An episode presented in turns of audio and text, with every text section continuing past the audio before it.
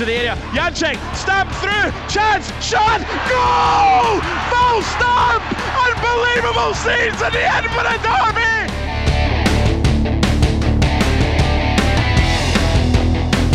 Postma goal! Oh! Ali Moustak! What a goal!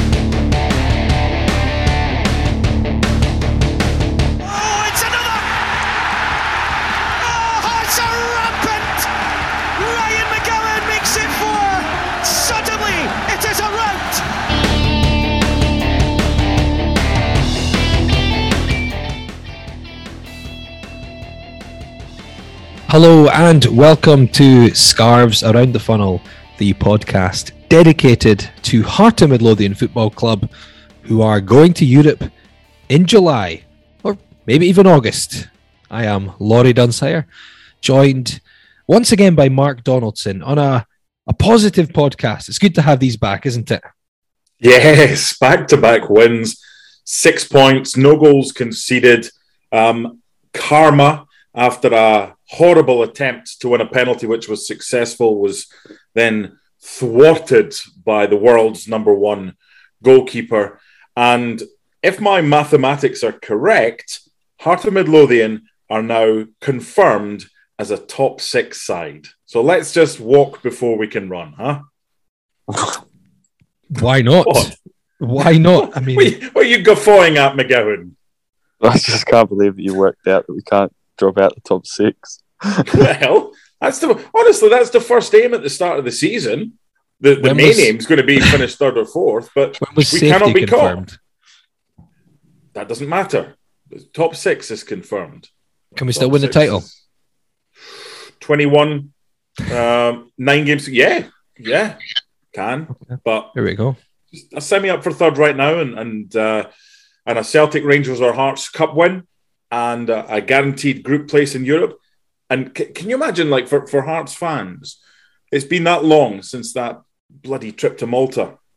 Um, we haven't had anything. When you're used to, and Ryan, I'm sure would have been used to playing in Europe with with Hearts. When you're used to something and and you haven't had it, you haven't had it for a while, then you suddenly next season, if you're in the group stage of of, of Europe, you're guaranteed that would be guaranteed four away trips, um, because if you lose in the playoff round, you'd then have three away trips in the group stage, or if you win in the playoff round, you'd have three away trips in the Europa League. So four trips for Hearts in Europe.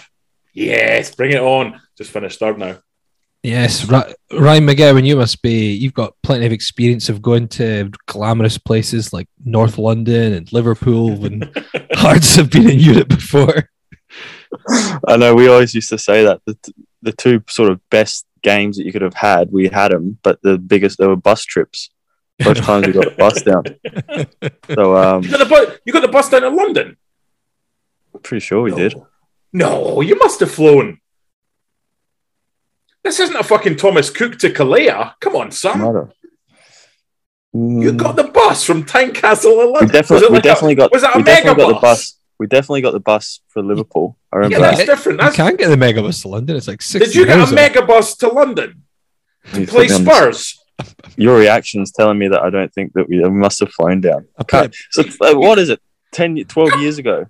Come on, son. You must remember. You'd remember if you were on a fucking bus to London. We must have flown down then. I got must. It's, oh, it's I got hour. a bus when I when I played for Montrose. We got a bus to fucking Paris from Montrose, and it was. You're playing for Montrose under Awful. 15s. That's different. You can't really afford to fly What, private. you saying you saying it's a different level than?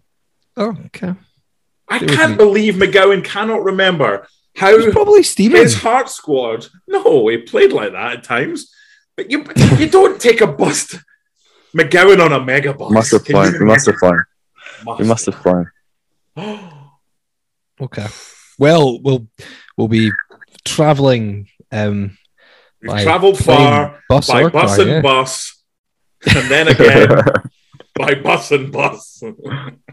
Yes, well, Hearts look like they're um, heading to to Europe. But uh, as the, the the fans sing in July, but a few people have commented that it's it's it's a good chance as things stand that we'd only be would be starting in August, which would be so which would be pleasant. But um, there's a website called Bert Kassies does a website. okay, Um, it's a Dutchman. It's the UEFA website. So I'm in it. Right, I've just got into it right now, and I'm going to go to next season's calendar, and this will tell us when. If we finish third, um, and I know there's a lot of things we need a team to win the Champions League that guarantees is qualified through. Yep. So the third qualifying round for sorry the, the playoff round for the um, Europa League would be August 18th. That's really late for a Scottish side. You're normally home before the postcards. And then the group stage for the Conference League starts on September the 8th. So if all goes according to plan and Hearts enter at the playoff round for the Europa League, we wouldn't start until August 18th. yep, I know. So is that, do we need to Should change nice. the, the song or? Well, the song's fine. The song's fine. Okay. Why not? Why not? Uh, yeah, we'll talk about some football over the next hour or so. Hearts' last two games since we were last on the podcast. That was uh, away to St Mirren and then home to Aberdeen. We'll look ahead to this con- uh, coming weekend's trip to Tannadice as well. Okay, first up, St Mirren against Heart of Midlothian. And since it's actually a decent game, why not listen back to the dulcet tones of Robert Borthwick for this one? Liam Boyce flicks it on for Barry McKay now. Hearts looking to get in behind McKay down the left hand side. Plays it into the middle. The ball's come to Ellis. Sims. Sims. It's a great save. Sims scores. It's 1 0 to Hearts. And Ellis Sims off the bench and onto the score sheet. There was a little bit of fortune about it the way it comes back to him. But it's 1 0 to Heart of Midlothian. The possession, the pressure has paid off. And Ellis Sims gets his third goal in a maroon jersey. St Mirren nil, Heart of Midlothian 1. Jones now to Alan Power. In exchange of 1 2, but Cammy Devlin wins the ball really well. It's a great tackle. And he finds Liam Boyce. Liam Boyce coming through the midfield. Hearts now breaking forward. Beni Baningime looking for the opportunity. Finds Ellis Sims. The goalie comes out. He gets there, but it's come out and it's Cammy Devlin. Cammy Devlin scores his first goal for Hearts, and oh, do the Hearts fans love that behind the goal. We've been waiting a long time for Cammy Devlin to get on the score sheet, and he does so. It's Hearts 2, St Mirren nil. So, Hearts back to winning ways in Paisley.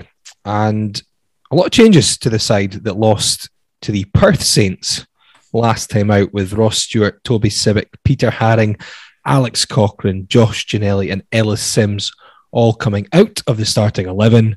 And Craig Gordon, Craig Halkett, Beni Baningime, Gary Mackay Steven, Ben Woodburn, and Liam Boyce all coming in as Robbie Neilson moved to a 4 2 3 1 formation. Gordon and goals, Atkinson, Souttar, Halkett, Kingsley at the back, Devlin and Baningime sitting, Woodburn, Mackay, and Gary Mackay Steven, the attacking three behind Liam Boyce. Were you pleased, Mark, to see a change of system from Robbie Neilson after a bit of a poor run of form? Yeah, we talk a lot about systems on this podcast, the three of us. And, and what we're finding as the season goes on, you look at a team lineup and you think it's that formation or it's that system. Hearts play several systems in a game. And a lot of the time they play Yeah. three at the back and they play four at the back. And we'll discuss the Aberdeen game. And they've they've done that a lot. It depends, and, Ryan can can kind of give us a an expert's guide on on kind of how that works. It depends where the ball is, uh, the state of the game, a lot of things. But it's a flexible enough system, Ryan, that that Robbie has drawn up now, isn't it? That if it needs to be a three, it can be a three depending on how the game's going. Or, as Laurie was saying, if it needs to start with a four, it could easily do that, but then quickly shift to either a three or a five.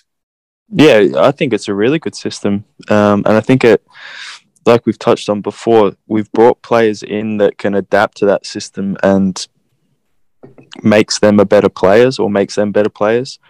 Um, so it's it's a really good thing to have in terms of you know you're not having to make a sub to change the formations or you're not having somebody who looks like a fish out of water if they're playing a wing back instead of you know right centre back or the right back role. So it's just really good to watch sometimes because you, you know if you are under pressure for 10 15 minutes you can see the boys sort of saying right we'll drop back into a four or drop into a five and but you still have that sort of everybody knows what they're doing it's not just off the cuff or under the, the or under the cosh here everyone get back so it's I, I, I do just think that you know it hasn't worked in the last couple of weeks that we've touched on. But when it does work, like last night against Aberdeen, it's it is actually a really really good system and um, one that's well, no doubt this season been really successful.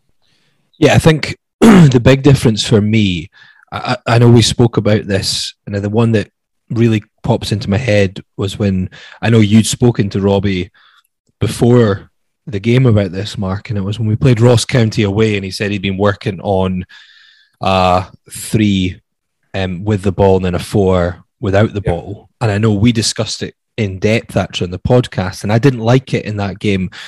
And I, I had a look back at the team, and I remember I didn't like on the right we had Barry McKay as the as the kind of winger, and it was Taylor Moore who was the one switching between right back and into centre back, and I, Was that, was that the two all game? the two all game, and then the other two centre backs were Halkett and Souttar, and Kingsley was the one switching. Um, he was the one who would drop into left back or play left wing back, and I, I just felt it it didn't really work. And at that point, I wasn't really a fan. And I know I'm jumping more ahead to the Aberdeen game, but I, I think it works better with who we who we have in that in that team, and the same kind of players with Atkinson. Um, being the one who drops into right back. He is a right back, but he's a very attacking right sided player. He can play right wing back and, and he gets up the park very well. If anything, I would say Atkinson's strengths so far I've seen are attacking and less so defending. Not to say that it's it's a major problem at this point, but I would say that's been his big strength. And Kingsley's the one who who plays that kind of left centre back and switches to left back. And I think he's fantastic at doing both of Yeah. those things. So I think it works with who we're playing right now more so than it did when we look back at like that Ross County game and and you know the jury's out on Taylor Moore generally. I, I think he's had some decent games for us, but I, I think he struggled a bit with having to be that one switching so much and, and covering those positions.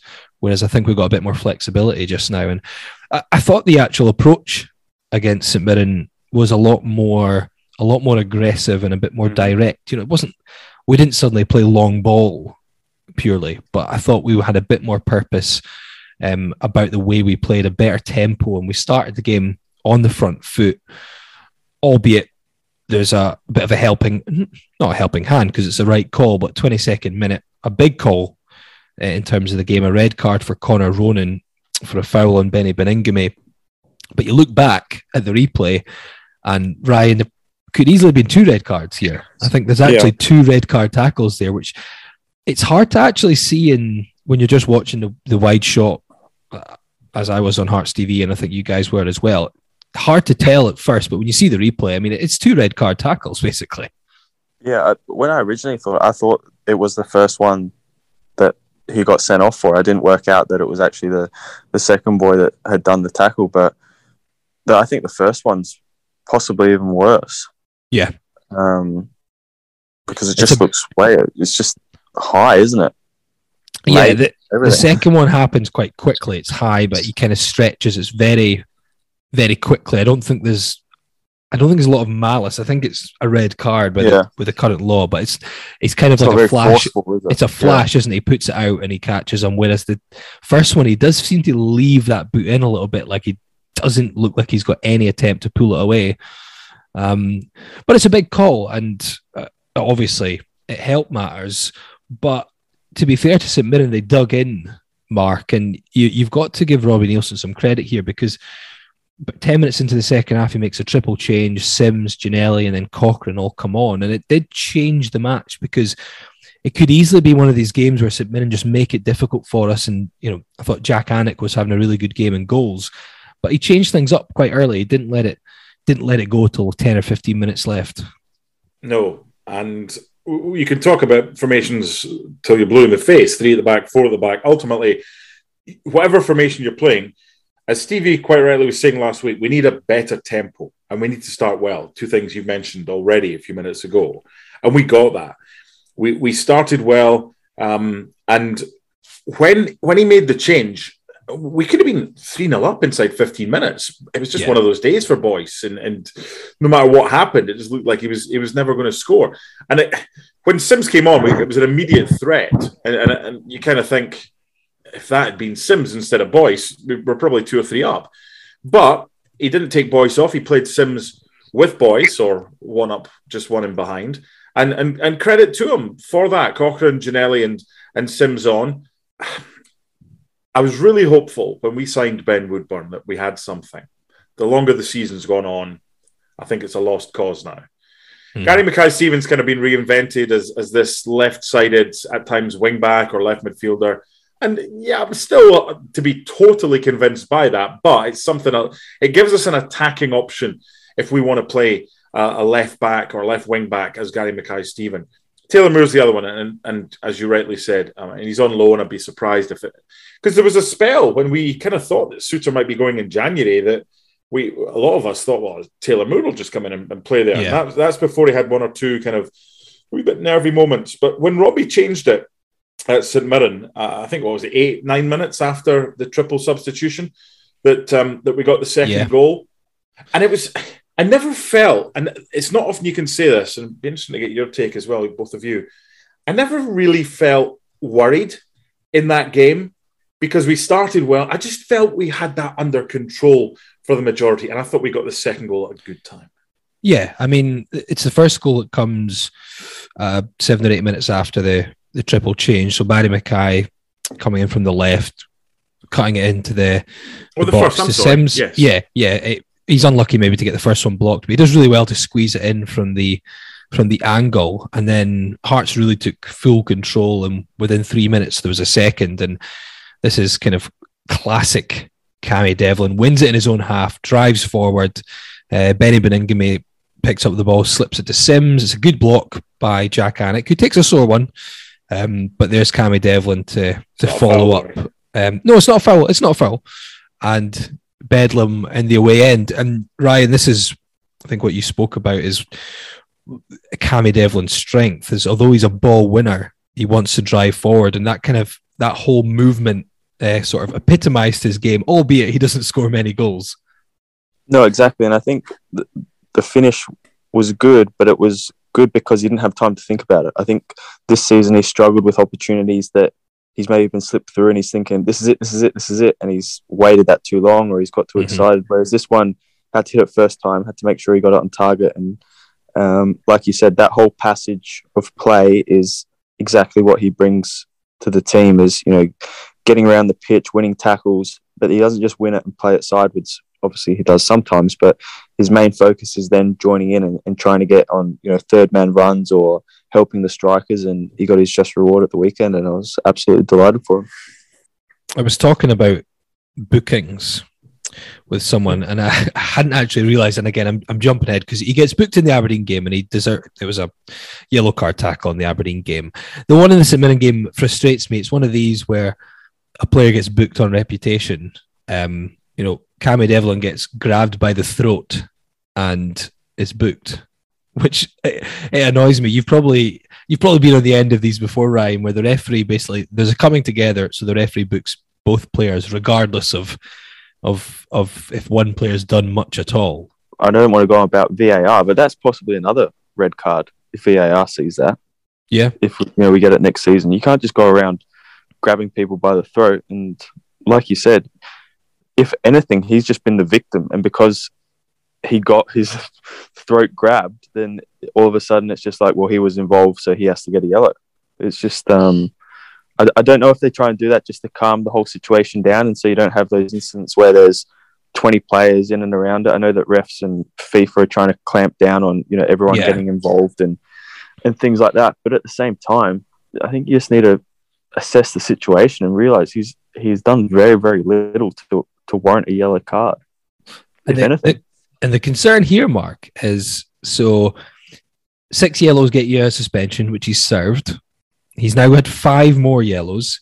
So when you get to a second six, you get a suspension, but with an additional game. Mm-hmm, so it'd yep. be two games.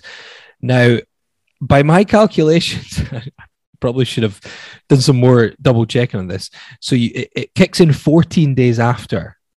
So if he gets booked at the weekend against Dundee United, again, I'm, I'm, I'm going ahead. It's usually you guys who I get in trouble for doing this. If he gets booked against Dundee United on the 5th, that's his sixth yellow. So he'd then start a suspension on the 19th, which is Livingston at home. He'd then serve a suspension against Livingston and then Ross County, but would be available for the Hibs game. Is that correct? Well, having Am I putting you on the No. spot here? I'm taking your word for it.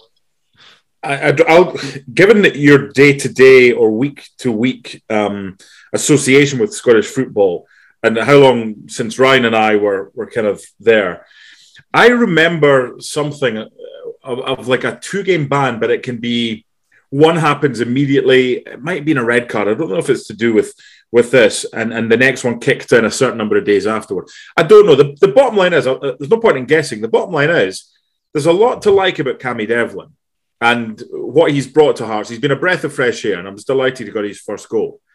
If there is a downside with him, it's his discipline. Now, there have been, as Ryan was quite rightly saying, there have been some yellows that it's like, that's harsh. But a lot of them, you, you kind of set your watch by, well, Devlin's not been booked yet. Well, don't worry, it's just around the corner. And there it is. I mean, he got booked in the Derby, didn't he? And that, honestly, Yeah. that's the easiest money anyone could ever make. Cammy Devlin to be booked was seven to four. I mean, come on, that's printing money. He gets booked So- almost every second game. He's had 24 appearances for Hearts and he's had 11 bookings. There, there you go. That's unacceptable. Cammy Devlin is no use to Hearts in the stand, right? Cammy Devlin is of use and a decent use. See, look, we all have our blips. We all have our kind of spells where we're lacking confidence or, or whatever. And Hearts have gone through that of, of late and they've come out the other side.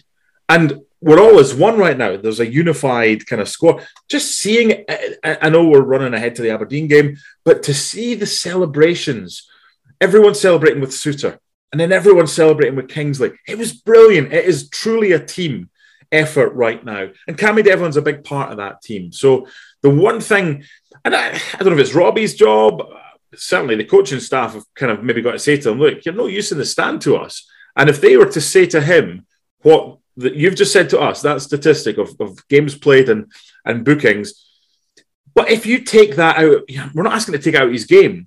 But Ryan, how is it possible to just toe the party line a little bit more without losing anything from his style of play? Million dollar question, but I, I don't know if it's a little bit down to experience.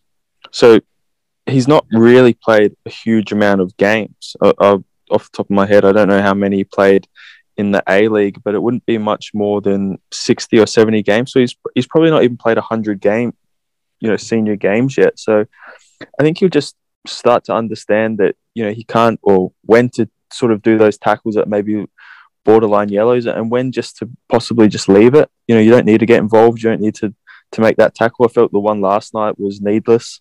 Um, it was in a nothing area of the pitch, and um, you know he, he's also been taken off a fair few games. You know, sort of the last twenty minutes. That would probably start getting to him because he'll start realizing I'm not playing 90 minutes here because everyone's worried that I'm going to get sent off.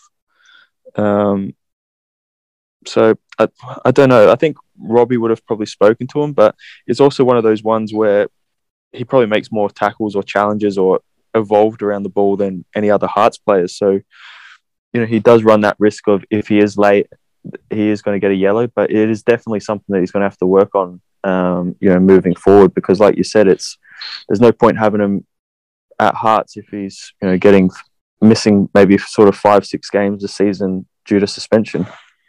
If he gets two more yellow cards this season, mm-hmm.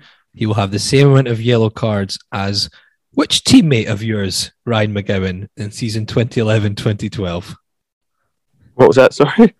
If, he, if Suso? Cammy Devlin gets two more yellow cards this season, he'll have the same amount of yellow cards that an ex teammate of yours in 2011 2012 received for Hearts. Blackie? yes. Ian Black in 2011 2012 got 13 yellow cards. And to be fair, he did also get two straight red cards. Um, so you you probably back I say back as if it's an achievement. You'd probably back Cammy Devlin to certainly pass his yellow card rate for the, Yeah. for this season. By the way, the, the St Mirren midfield, Power, Gogic, and Ronan, that's like trying to get into why not back in the day when steaming drunk and unable to stand up. That's that's the proper nightclub bouncers in there. Jesus Christ, Gogic and Power. It sounds like the world's worst law firm or the world's best security firm. Gee, Aye. who are you represented by? Oh, I'm here with Gogic and Power. Oh, right. oh Christ. Not tonight, not tonight, pal. no, that's what it was like. And then Ro- and Ronan's the one that got sent off. But eh, I think what we've what we've seen um, this season is this, and this isn't just from a Hearts perspective. I was speaking to a few boys that are fans of different teams in the league. We all kind of agree the standard is is is woeful um, of refereeing. And by the way, the standard of, of football is pretty low as well on a whole the, the whole league. I mean, you you've got in in the table right now from Livingston in fourth to Aberdeen in tenth. There's five points of a difference. There's going to be someone that misses out on the top six spot that's going to end up with probably seven or eight points more than a side that gets into the top six.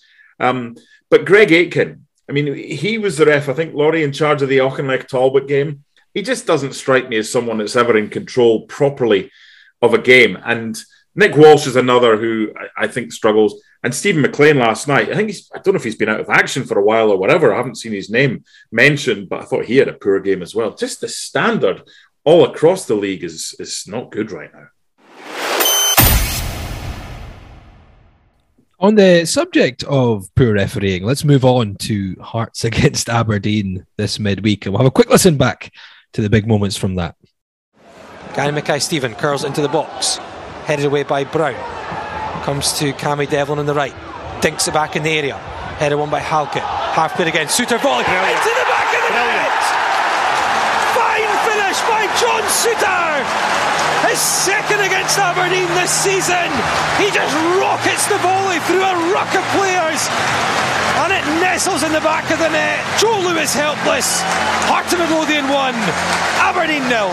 We know he can strike a ball. We've seen that a number of times when he goes right to left from defensive areas, but he's caught that beautifully. That is a wonderful volley. Lovely technique.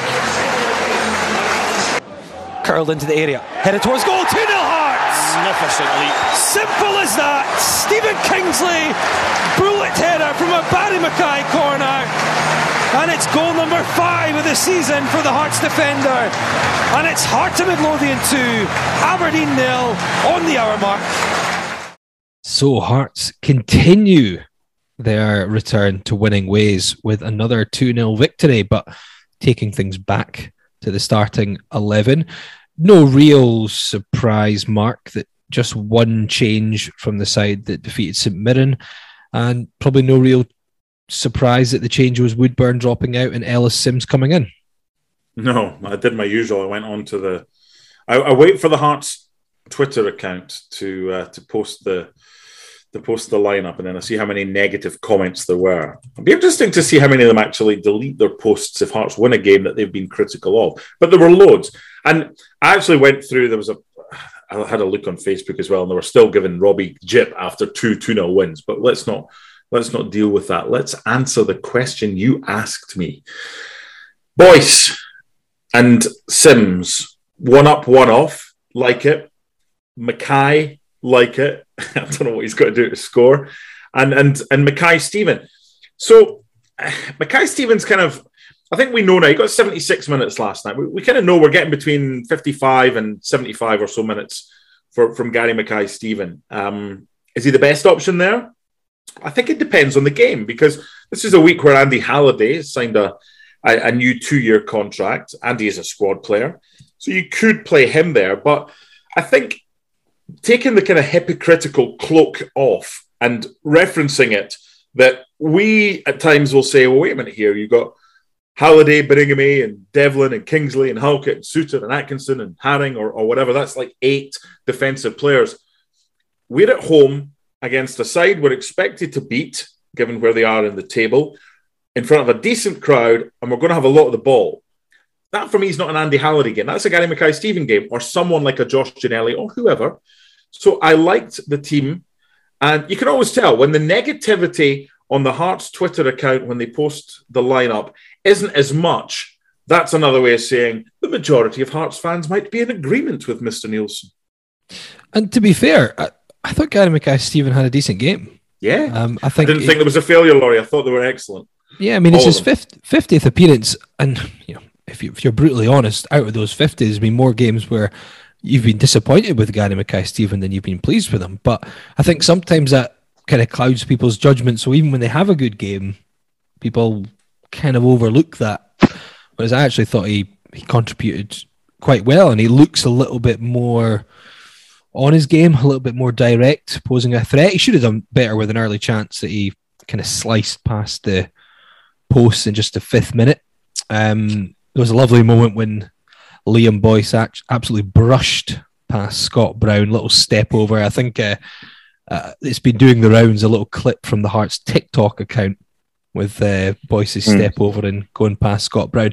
And it's very pleasing to see. And now, don't get me wrong, Scott Brown, I think when he does retire, is not going to think back to the time that he got run ragged at Tynecastle. He's won plenty of trophies. He's had a great career. Let's not pretend that didn't happen. There is a very pleasing element to watching him um, starting to look his 36 years, isn't there? especially when he's had that much success at Tynecastle with opposition teams and has got it right up us. And I have no issues whatsoever with him doing that. As someone who actually grew up as a uh, as a Rangers fan, Yeah. and I know that because I used to work with uh, his best pal at Radio Forth, um, and he just when he signed for Hibs, just didn't like Hearts. It's, the rivals. We, we've spoken a lot about Scott Brown before, like a similar Stephen Naismith. When he's in your team, you're happy because he defends the, the life out of them. Um, but when he's not, you, you you hate to to go up against him and see him do well. He didn't do well. I thought we he was booked and uh, and he didn't last. What was it? When when did he get subbed? Like 70, Six- 70 odd yeah, minutes. 60, 60 minutes to go or something. Yeah. There you go. And and yeah, I think he made the most of that. I, they have got some decent threats. Um, they've got the young lad they signed from um, from Den Haag, um, the Dutch kid, Besuijen, who was outstanding against Dundee United in in the draw. Um, funnily enough, I was commentating yesterday on a, a Spanish semi-final um, with my colleague who is an MLS commentator or an MLS analyst, and he, he kind of Hearts kicked off at two forty-five here, and uh, our game didn't kick off till three thirty. So we watched the first half at Tynecastle together, and he's like, "Mackay Steven, is that the same guy NYCFC?" I said, "Yeah." So we watched him, and he's like, "Ramirez, he was decent in, in MLS." So they have they have one or two decent. In fact, they've got quite a few decent players, but they're just they're not performing right now. And Scott Brown, We've been there. We've been there. of, of course, of course. And I'm not saying they're in a false position because I haven't seen enough of them. I don't think there's much at all between Livingston, Hibs, Dundee United, Motherwell, Ross County, St Mirren, and Aberdeen. And by the way, at times there hasn't been much difference between the performances that Hearts have put in and the rest of them. But we've been more consistent than they have consistently inconsistent. And that's why we're sat in a nice position over them. It wasn't Scott Brown's day, but you know what? It was Hearts' day. And I'd rather on a Hearts podcast focus on our successes than Scott Brown. Oh, why not? Why not? Uh, before we get to you know, you know, I think Hart started very well. Ellis Sims had a header just over from a Kingsley cross. Kingsley threaded the ball through to Boyce, which uh, drew a big block from David Bates. Uh, before the goal, though, Ryan, there was there was one where I think you messaged um, messaged our WhatsApp group and said we got away with one there, and I, I'll be honest, I, I I couldn't work out during commentary, so I, I threw it back to to Rob Borthwick and Gary Wales in the studio, and, and they couldn't really make a, a, a, a kind of confirmed decision on this either. Aberdeen had a free kick on the left, floated into the box. Declan Gallagher wins a header, and it, it does kind of roll into the bottom corner of the net, albeit the whistle had gone. Wasn't quite sure what they'd given the foul against Aberdeen for, though. Yeah, because originally I thought it was for offside. I Yeah. think that's what. That's what, and I looked did. at the near side, but there was definitely a flag up. And then when you seen the replay, you seen that it was definitely onside. And then I just didn't see that it was. I could see why the ref's given it because he's put, he does have his arm up, which stops whoever was marking him from jumping. But Is it? Is it like? Is Is it like Halkett before? Um, it's the player who scored. It- because I was when I got home, I watched the highlights and they had an ISO on the referee indicating that there was pushing on the shoulder, and it's of the player who scores. Who, if he's nearest Halkett, then then that's who he's. It's soft. If it was against us, you're pissed off.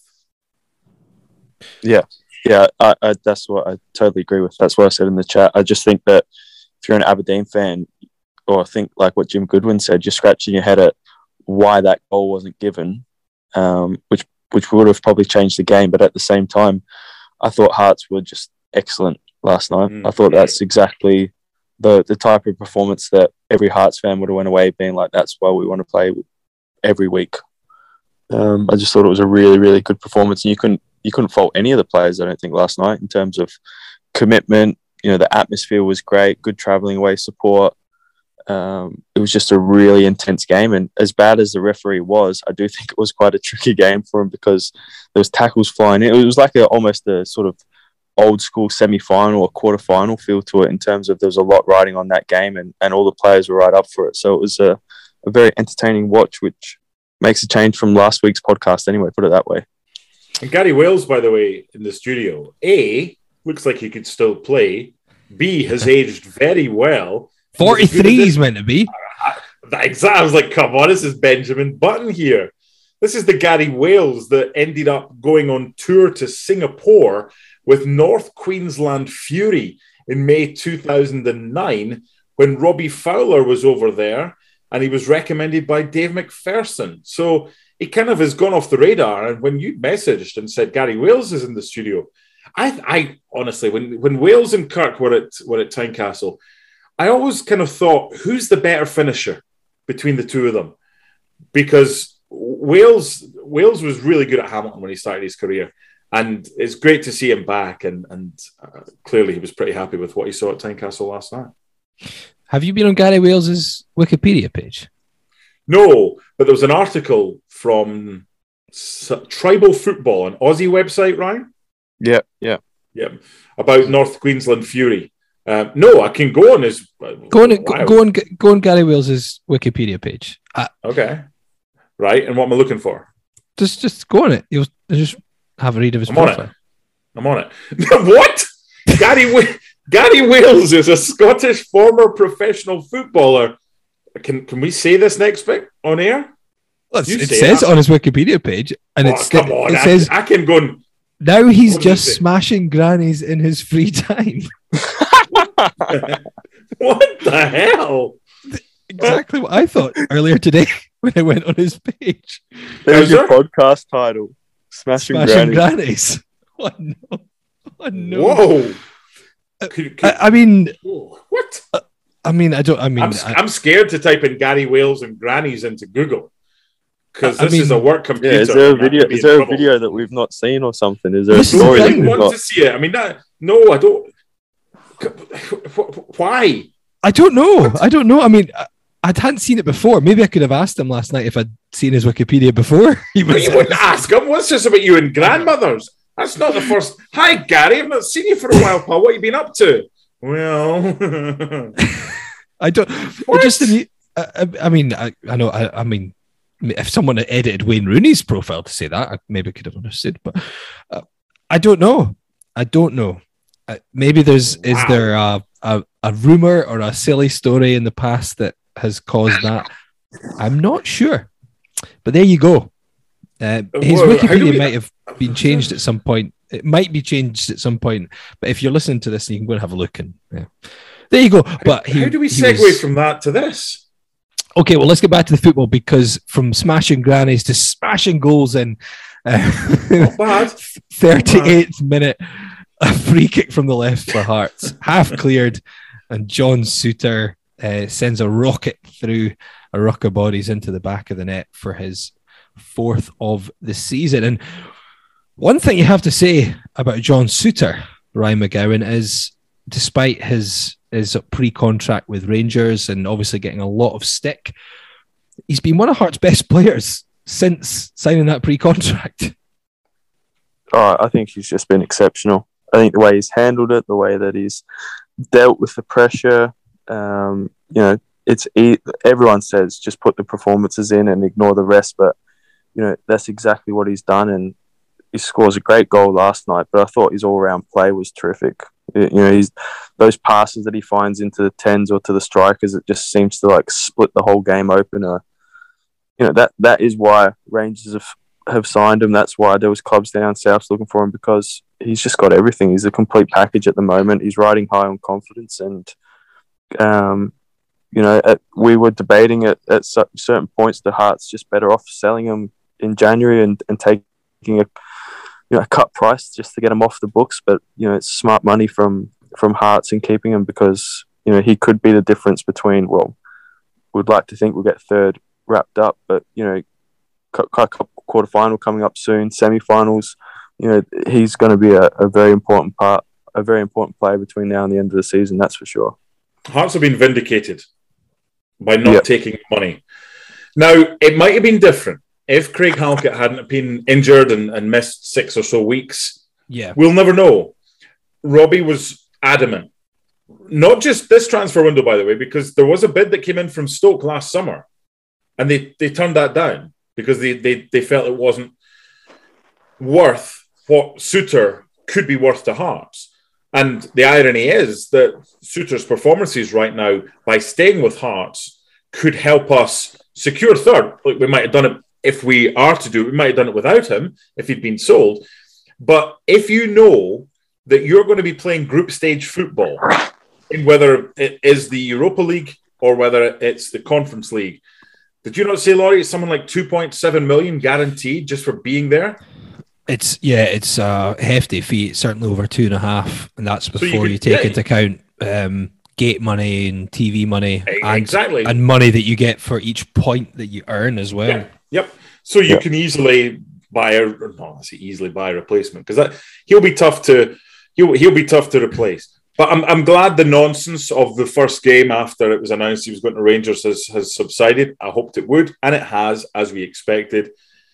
I wonder if there was one person inside Tynecastle la- last night that refused to celebrate because Souttar scored. Ah, there'll Surely be not. someone. There'll be someone. No, he's, he's, surely he's, not. he's got a fair eye for goal just now. I was I was having a look. So he's got Good. By the way, that's a good finish, isn't it? Oh, it's a cracking finish, but he got four goals this season. So before this season, in six seasons, he'd only scored twice for Hearts. He's got four Really? this campaign. Yeah.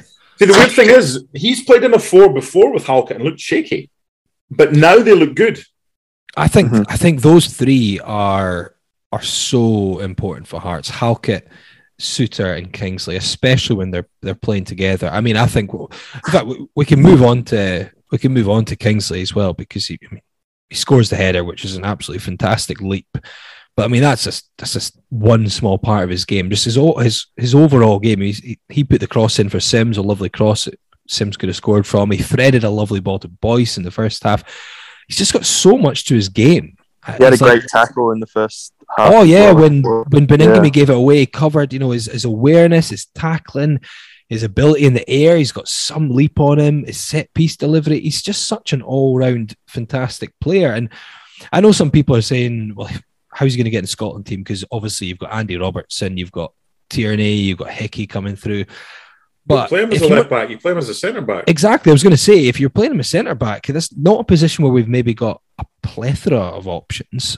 But he's just so good. I, I'm, I just, I'm, s- I'm so impressed that we managed to not only sign him but actually get him a new deal. I, I, I have to admit, I didn't think we'd managed to keep him the way Mm. he's been playing. And free. Rangers Got him on a free. got him on a Yeah. free. Not many others wanted him.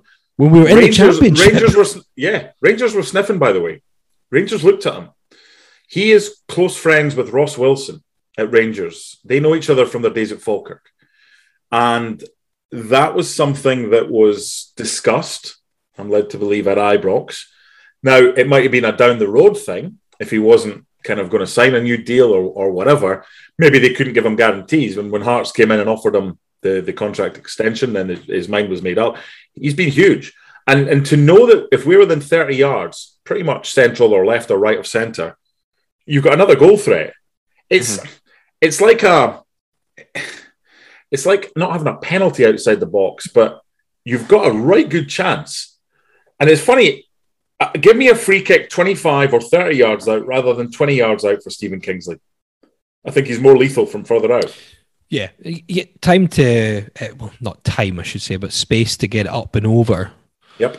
because he can get the pace and the accuracy. It's just sometimes, yeah, if you're if you're closer in, it's trickier to get the the dip, isn't it?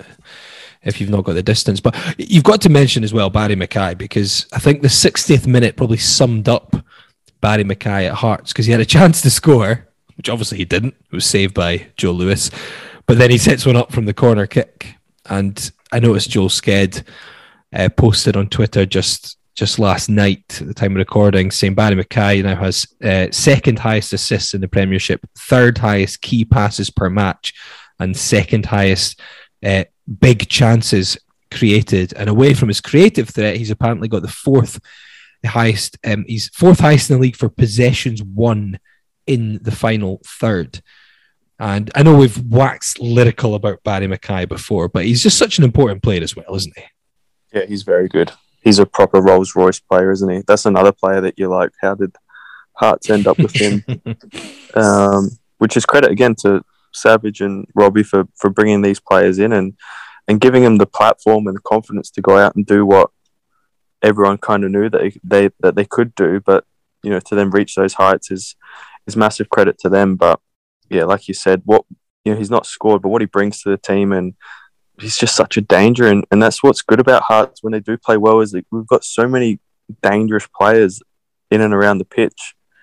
But at the same time, we're not one of those teams that can't roll our sleeves up and put Yeah. the tackles in and, and win the battle. So it's it's just a really good balance. And um, yeah, now that Cammy scored, I think he's the next one, isn't it? Once he scores, um, I think it'll be a, a massive. Well, you've got him for first goal scorer, haven't you? So surely one of these one of these week. weeks he's going to score. Hopefully, it's a cup final.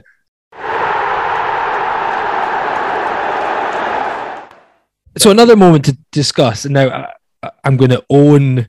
I'm going to own a poor, a poor minute or two here. I'm going to blame Jimmy for one part of this. I'm going to, and I'll, I'll take the blame for the second part. I'll have a quick listen back here to uh, around the 69th and 70th minute from Tynecastle. Ferguson goes down. Oh, he's given a penalty. Yeah, it was a dangly leg. The leg out by Atkinson, and Aberdeen have a penalty It was a dangly left leg. from Nathaniel Atkinson, and away back into the game. Not too sure he needed to put any foot out there. It was certainly dangly, and I know a number of strikers who would love to go over a leg like that in the box. It was Ferguson who won it, and it'll be Ferguson to take it. Just see the replay now. It's a bit. You have to see it as a pen. It's very careless from Atkinson. I'm not sure how much contact there is, but he puts that leg out, runs the risk. Lewis Ferguson Referee's in perfect position, Laurie. in front of the Roseburn stand with a chance to get Aberdeen back into the game from 12 yards. Ferguson scored last time the sides met at Pittodrie. What can he do from the spot against Craig Gordon? Ferguson steps up. Saved by the goalkeeper! It's a terrible penalty from Ferguson. It's an easy save from Gordon. It wasn't a good penalty by Well, Ferguson. listen, you're, you're right, it's not a good penalty, but I mean, if Craig Gordon goes the other way, you're, you know, I mean, there's, there's no qualms about it. I mean, he, okay. So yeah, Lewis Ferguson picks up left side of the box, little shimmy away from Nathaniel Atkinson, and goes down, gets a penalty.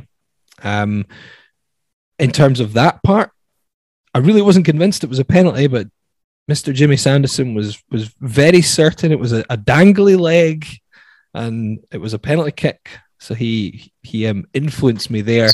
And the second part, uh, the penalty which I referred to as a, a terrible penalty and an easy save for Craig Gordon. So let me, I'll, I'll let one of you, I'll let one of you critique the first part.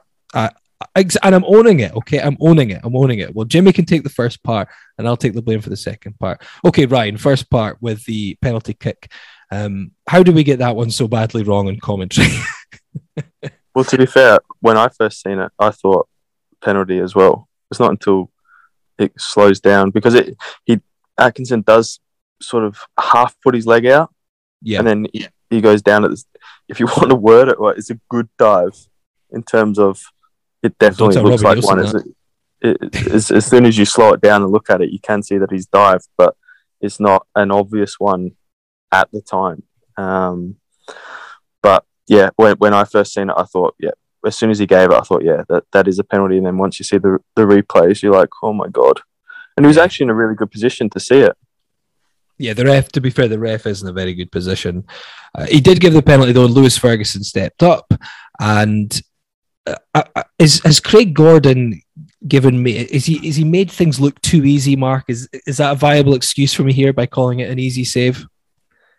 Are you asking for a spade to dig you out this hole? I'm I'm, I'm trying desperately. I'm trying desperately. No, magnanimous. You admit you, you got it wrong. Craig Gordon. Uh, it's been plastered all over our social media today, and I just watched it on loop. Uh, Lewis Ferguson had never missed before. He was 11 from 11. Did you have that in your commentary? I didn't. No. So I'm just. No. Oh, just let's just just pile on me. Why not? Yeah. Jesus. We should never played that bit now. It's a super save because Craig's a big lad. Craig's tall, and to get down there, that's about good footwork. Uh, that that's about doing everything perfectly, and he has an ability, and th- this is why top goalkeepers are top goalkeepers. And Ryan will have played in front of, of several of them. A lot of it is to do with experience based on position, and they can make saves look a lot easier than other goalkeepers. Now, why is that? Well, it's anticipatory it's you've got to guess. Like there wasn't really anything unless Craig and uh, knowing Craig like I do, I'm sure he would have done his homework um, on Lewis Ferguson. Unlike uh, you or I, because I don't know what Lewis Ferguson's last penalties have been like, but he might have identified something in Lewis Ferguson's penalties that he strikes them hard and puts them in a corner. Now, if that is a trend of Lewis Ferguson, you've got to pick a side because he could easily change his mind. But that wasn't that bad a penalty. That was well struck. And I've seen penalties like that scored before when goalkeepers have gone that way. So mm. Craig's made that look really easy. His footwork is exceptional. And the, the thing that would have been not just the icing on the cake, but the cherry on the icing on the cake would have been how quick Craig was to not just get up and take the acclaim, yeah. but to find a teammate. If Hearts had scored from that, there would have been um, spontaneous combustion in Gorgie if that had ended up in the back I, of the net. I did quite like Cammy Devlin was trying to run over to him to embrace him, but he was already throwing the ball out to start. Before Cammy even got to him, he flew it. He'd uh, already thrown it out. So even that, even that, even there's no doubt that he's thinking, I'm going to save this and going to spring a counter attack on it because, like, it's probably two seconds from him actually catching the ball. He gets up and throws a very good throw, which sets us off to a counter attack. And it's just he's he's been so good. And I think he even came out last night and said it was such a key moment of the game because if you felt yeah. if they scored that penalty, it's maybe 20 minutes to go, they get a big buzz, and all of a sudden, Tynecastle would have got a little bit quiet, and it would have been a bit like, mm, how is this last 20 minutes going to go? So it was. Um, as soon as he saved that, it, it made the game a lot more comfortable, and you could only really see Hearts scoring more, to be honest. Right, before we go, let's have a look ahead to this weekend's match as Hearts travel to Tannadice to play one of Ryan McGowan's many, many former teams. One of the teams he's handed, he's helped down a division in the past, um, which wow. we've never we've never wow. mentioned before. Dundee United against Hearts, and it's it's a really interesting league table from from fourth down to tenth. It's one of these things I couldn't believe when I looked at the league table after the game and I was like, Livingston are fourth. Right. How did that happen? Because Livingston are on 37 points in fourth, and Aberdeen are in 10th position on 32 points. Uh, so the league's kind of divided into the top two, third, and then there's also the bottom two, but in the middle, fourth to 10th. It's the battle for European football top six slash avoiding getting dragged into a relegation playoff battle. Uh, it's it's crazy how competitive is how competitive it is in the middle. Yeah, and it's much of a muchness between everybody. On the day, everyone can kind of beat everyone else in in, in that area. Like, on the day, I'm sure like we've seen Dundee winning at Tynecastle, but you, you, you win the game, potentially you're more than 12 points clear. You lose the game, but you know that Dundee United can't get any closer than 11 points. And you see the fixtures at the weekend. Hibs have got St Johnstone, who are fighting for their lives. Motherwell have got Dundee, who are fighting for their lives. Rangers have got Aberdeen, Dundee United Hearts. Ross County have got St Mirren. And, and what a job Malky Mackay's done of late with, with Ross County to get them challenging for the top six as well. So it's a fixture. We, have had mixed fortunes up at Tannadice. There's been some good, some bad, and some some ugly. But I don't find I don't have anything to fear uh, for, from this uh, from this trip to Tayside, especially given earlier this season. I thought we were uh, we were exceptional Yeah, Um, I mean, United have got Like two non- Nondouillet scored the second, didn't he? He did, yes. Almost a blast from the past, it feels like. Oh. Two wins in 15 league games for United. However, in their last three at home, they have recorded two of those wins against County and against Motherwell. And they also drew with Rangers last time at Tannadice. And uh, it's one of these fixtures, though, Ryan, I kind of look at now. And the fact that we've got a bit of a cushion and the fact that all these teams, like Dundee United, points not really much good for them in that battle. The, all these teams will be looking for wins. And in some ways, I think that suits this Hearts team just now. Yeah, I think so. Um, and again, I think it will suit Hearts because we'll take a good following up there. They'll have a good following, and it will be a good atmosphere. And I think that's when Hearts play their best. Yeah, I, I do think it will work in Hearts' favour because I feel like sometimes Hearts is a good sort of not counteractive team, but they are very dangerous on the counter attack, and, and sometimes you can sort of suck those teams in and, and then catch them on the break. But I fully expect Hearts to go there and, and win at the weekend. That's for sure. Well, let's go for some predictions then. Mark, what do you reckon? A score and a goal scorer. Why not? Okay, I'll go 1 0 Hearts with the goal scored by. I want to say Liam Boyce, I really do, but I'm gonna I'm gonna play safe and go Ellis Sims. Okay. Okay. I mean, it's interesting. You mentioned Liam Boyce. He, he's on his longest drought of the season. It's now seven games, but yeah, his his finishing at the moment needs to be better. But I think he's contributing quite a bit. He had a good game against Aberdeen. He did. Um, uh, Boyce or, or Sims, sorry. Boyce, sorry, I'm saying he's, he's on he's on his longest drought in terms of, of goals of the season. But I think with Sims you- in there, there's a little less pressure on him. Yeah, but you know what I, I really admire about Liam Boyce? He doesn't hide if he misses a chance. He wants. He's happy to do it again. He he brushes things off pretty quickly, and he could easily had a hat trick against St Mirren in the early stages. He, he ended up with nothing, but he kept going. He kept plugging away. He never hid. As a teammate, Ryan, s- eh, look, things will go your way, things will go against you. But if you know you've got someone in your team, and it might not be going for him, but he keeps trying, he's got to be worth his weight in gold. Yeah, I think so. I think so. I think he's he's arguably not had a bad game since he's come in, has he? Really? Well, I don't know if I go that far, but I think Wait a minute, are we, are we confusing Boyce and Sims here? Sorry, I thought you said Sims there. Sorry, sorry, sorry. Jesus, I'm not editing that out. You can. You can edit, edit that out. Sorry. No, I'm not editing that. You, neither of you are paying attention. I was. We were. Ah, right, it doesn't matter. Um, doesn't matter. Ryan, give us a score line and a scorer. I'm going to go 2 0 Hearts, Sims, Boyce and and Sims. Yeah, no. Sims and Mackay. Giving us both scorers. We've just got to keep throwing Barry Mackay in there, don't we? I'm gonna go. Yeah, I'm gonna go three 0 Hearts. Why? Don't do that. I hate when you got above two. You went 4 0 against Dundee and we beat. You shouldn't be allowed to go more than two. More than two. There's only so much optimism we, we should be allowed as Heart of Midlothian fans. no, I like. I like it. I like it. I like it. And uh, do I can I say just keep, keep saying Barry Mackay? Why not Barry Mackay again? I'm, The week that you don't say him is the week that he scores. okay, So don't well, say him. Don't say him. okay, Say someone take, else. I take it back. Three 0 Okay. Barry Mackay will definitely, definitely, one hundred percent not score a goal. He'll probably set three up, but he won't score.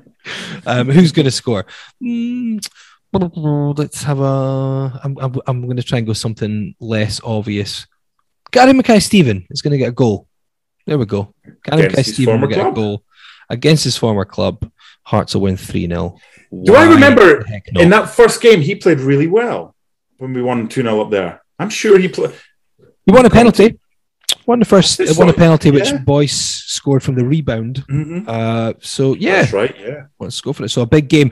Uh, Before we go, just a quick couple of things to to mention. First of all, I know we, we touched on it briefly before, but I thought it'd be good to mention again the effort from from all the Hearts fans, or a lot of Hearts fans collectively, but mainly uh, Rab Lockhart, Liam Anderson. Uh, there was also Liam Corbett and the the guys from the This Is My Story podcast who helped raise. It ended up being seven and a half thousand pounds uh, that they raised. That Hearts fans contributed to. The club then matched that, so about fifteen thousand pounds went towards getting tickets for people who otherwise wouldn't have been able to afford to go to the Hearts game. So from now until the end of the season, there's more than hundred fans will get to go to every game at home. So there was more than 100 fans at the Aberdeen game.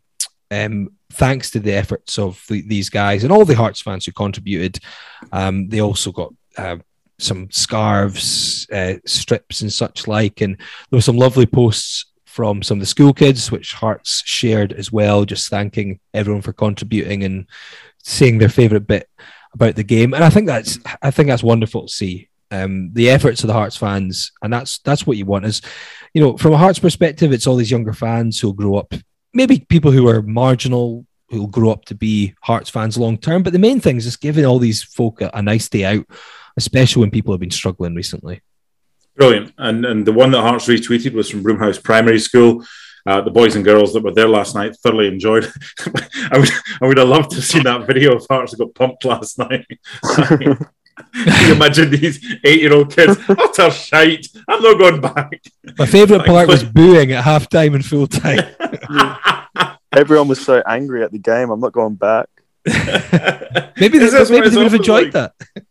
oh, but the, yeah, the thing is, they'll think if, if they haven't seen Hearts before on TV, I'm sure a lot of them would have done, or mum and dads would have done. But it's it's funny. they, they, go, the, they go to the next game and and the, they they expect that level of intensity and quality every single week, and they quickly realise this isn't what being a Hearts supporter is all about. But see, when you're a kid, you don't. I mean, I certainly what I remember is you don't understand people being negative about your team. No, and I remember. Honestly, it, it's funny because we had Gary Wales on, and one of the clips uh, where that we had of Gary Wales was him scoring at Pittodrie, and I remember I was at that game, and I remember there was a guy next to me and my dad who kept shouting abuse and saying that Gary Wales was shit, and I kept I kept looking at my dad like, why is he not? Why is he shouting abuse at our player? And then Gary Wales scored, and I can't remember what I said exactly, but I remember I turned to him and went, "He's not that bad, is he?" And the guy looked really annoyed at me, like for being a smart arse, but also for I seemed annoyed that Gary Wales had just scored. But yeah, it's it's when you're a kid, you don't get the whole why would you be angry at your own team? They're your players. But um, yeah, it was a wonderful effort, and I thought it was also very touching the um, the uh, the tribute to Alan oh, Anderson yep. as well, who obviously very sadly sadly passed away, and he's not someone that sadly I didn't get a chance to meet him myself, but lots of people I know met him. Jimmy was talking about him before. Um, we were on air and on air. Just a lovely guy, a really big Hearts fan, someone who played uh, almost 500 competitive games for the club, a proper centre back is what people called him, a centre half, they would have said back in the day. And a, a nice tribute, and his his family were in attendance, including his wife Annette. So I thought it was good to to see a tribute paid to someone who was a, a Hearts legend as well. Yeah, and you know, in, in Facebook, you get memories of, of certain things that have happened on this day many years ago. A Facebook memory popped up yesterday that it was the uh, the anniversary of, of Dave Mackay's death as well. So both Alan mm-hmm. and Dave taken from us sadly on on the second of, of of March. Both wonderful servants um, to the football club, and and both wonderful men, and lucky enough to to attend um, a lot of the early Heart of Midlothian Hall of Fame um, dinners and ceremonies, and and and meet these gentlemen. And I know that Alan went to games a lot in corporate hospitality. Jimmy Sandison said some nice stuff last night about Alan as well, and they were so humble and despite what they had achieved, Dave Mackay, Alan Anderson, all these games for, for Hearts, Dave going on to, to Spurs and Derby and playing for Scotland on all these occasions, it, it, they, they were just as interested in you. And it wasn't this kind of pompous individuals. Um, they were just so humble. And we can learn a lot from, from players of, of that ilk. Um, so unfortunately, they're both no longer with us. And for, for Alan Anderson, we're losing a lot. Sadly, we're getting to that kind of the older we get, the less legends are are around us. Um, sadly, so just if just make the most of them. And I know Alan Anderson was was part of the football memories that, that met at Tynecastle as well, which is a wonderful scheme whereby those that are affected by Alzheimer's and various other um, kind of diseases that affect the mind can reminisce about things that happened many mm-hmm. years ago, and it can trigger it can trigger memories, and we, we all have issues sometimes with short-term memory, but sometimes you just remember things you did in the past. It might have been ages ago, but certain things trigger that, and that's what football memories did. And Alan Anderson was was a big component um, of that as well. So, uh, unfortunately, no longer with us, and um, rest in peace, sir. Indeed. Very well said. We will be back on Scarves Around the Funnel next week to discuss Dundee United against Hearts and congratulations on your house, by the way. Oh, thanks. Yeah, uh, you won a house. I won, I won a, won a house in a competition. Yeah, in, in, in, in a raffle. I think. Uh, I think with the tangents that we maybe don't go on as much these days. We should have an any other other business at the end in our preamble before this podcast before we came on here. Yeah, I didn't uh, know. You're like because I knew you were trying to get get rid of your house, sell your house that where you are, and you're like, yeah, I want a house, which got me thinking. Got me thinking. Any other business, you're allowed as many tangents as you want. Oh, uh, come on! People just want to want to go. No, you don't. No, I'm nearly done. I'm nearly done. Nearly done. Wednesday, 10th of November, 1982. Hearts played Rangers. what? Okay. Listen, listen. There's a story. Hearts played Rangers listen. League Cup semi-final second leg. Wallace uh-huh. Mercer had done a deal with the match sponsor, Miller Homes. There was a raffle in the program. If you bought a copy of the program, you could win a free £35,000 Miller home and a Ford Sierra. So maybe okay. someone in your family entered that in 1982, and now finally you've received notification you have won a house. Okay. Oh, okay. Oh, come on. What about the tumbleweed? Give me Gee. something. Okay. I mean, amazing. It's great. It's fantastic. Don't you don't you start. I wish Come I was on. at the game then. you want Bob? Honestly, see the youth of today. That was a story back in the day. You could win a house by buying a football uh, program. Okay, um, and did so? Did someone win the house? They must right. Okay. If you, if you won the house, if you won a thirty-five, if you remember it, if you won the house or the Ford Sierra, please get in touch. You, Podcast that scarves the funnel. Yes. Did you buy a program? We've we'll not done homework forever. Did you buy a program? And even better, did you win that house? Or was it Laurie that ultimately, 40 years later, got notification God, that because wish no one I won wish the it house, was 35 grand, to tell you that. Jeez, man. Anyway, detached. There you go. Anyway, how about if, that for any other business in a tangent? If, if anyone's you still know who listening, won the house? Do you if, know who won that house? If anyone's still listening, uh, thanks for putting up with the last two minutes, and we'll be back next week. Uh, goodbye. Father wears his Sunday best. Mother's tired, she needs a rest. The kids are playing up downstairs. Sister's sighing in her sleep. Brother's got a date to keep, he can't hang around. Our house in the middle